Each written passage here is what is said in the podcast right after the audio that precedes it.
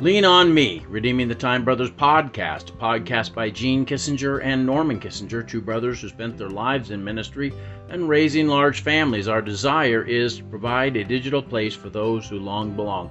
And as always, we want to leave a nightlight on for that nightlight is out of Proverbs chapter 18 and verse 24.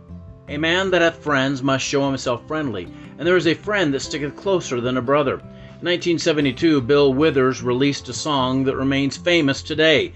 Lean on Me is ranked number 205 on the Rolling Stones list of, fi- of 500 greatest all time songs.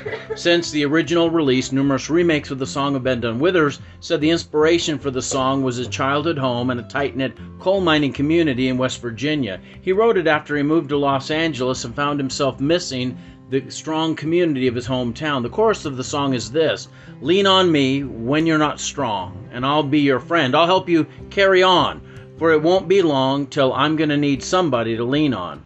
Well, it's true, we need somebody to lean on, and we do need a friend that sticks closer than a brother. Proverbs uh, talks about the concept that we can have a lot of companions, a lot of fellow citizens, a lot of people who are in the same environment, uh, have similar, uh, sort of a similar trajectory in our life, but we have very few people that are close, intimate friends.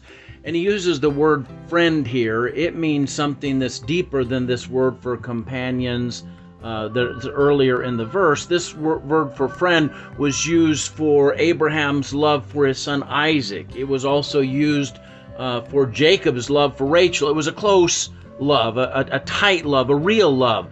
Uh, so if you have a, a good friend, if you have some friends that are tight with you, that have been with you through thick and thin over the course of your life, and they've uh, they, they put up with your nonsense.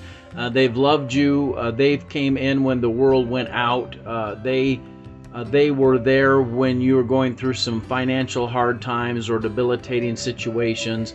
Boy, thank God for those friends. And if you don't have those friends, could I encourage you to become one of those friends?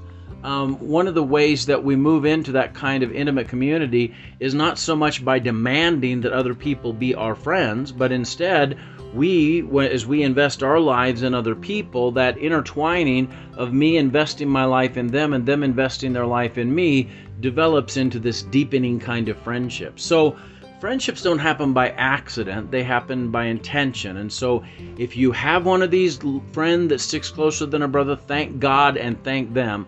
If you don't, then determine to be that kind of a friend. So, in the King James, it says, "He that would have friends must show himself friendly." You, we've got to develop those kind of friendship habits and attitudes, and that requires a time investment. It requires sometimes uh, other types of investment because we're intertwining our life with somebody else. So, anyway, let, us celebrate friendship today. Uh, dear Lord God, I thank you for this day. I thank you for the dear friends that you brought into my life who've been so kind to me over these decades. I pray, God, that you would bless them, help them to rest well tonight, God. Thank you for them, and I pray that these friends would invest in one another and be an intimate resource that can be leaned on and that can lean on others. In Jesus' name, amen. Hey, God bless you. I love you, but Jesus loves you so much more. Have a great night.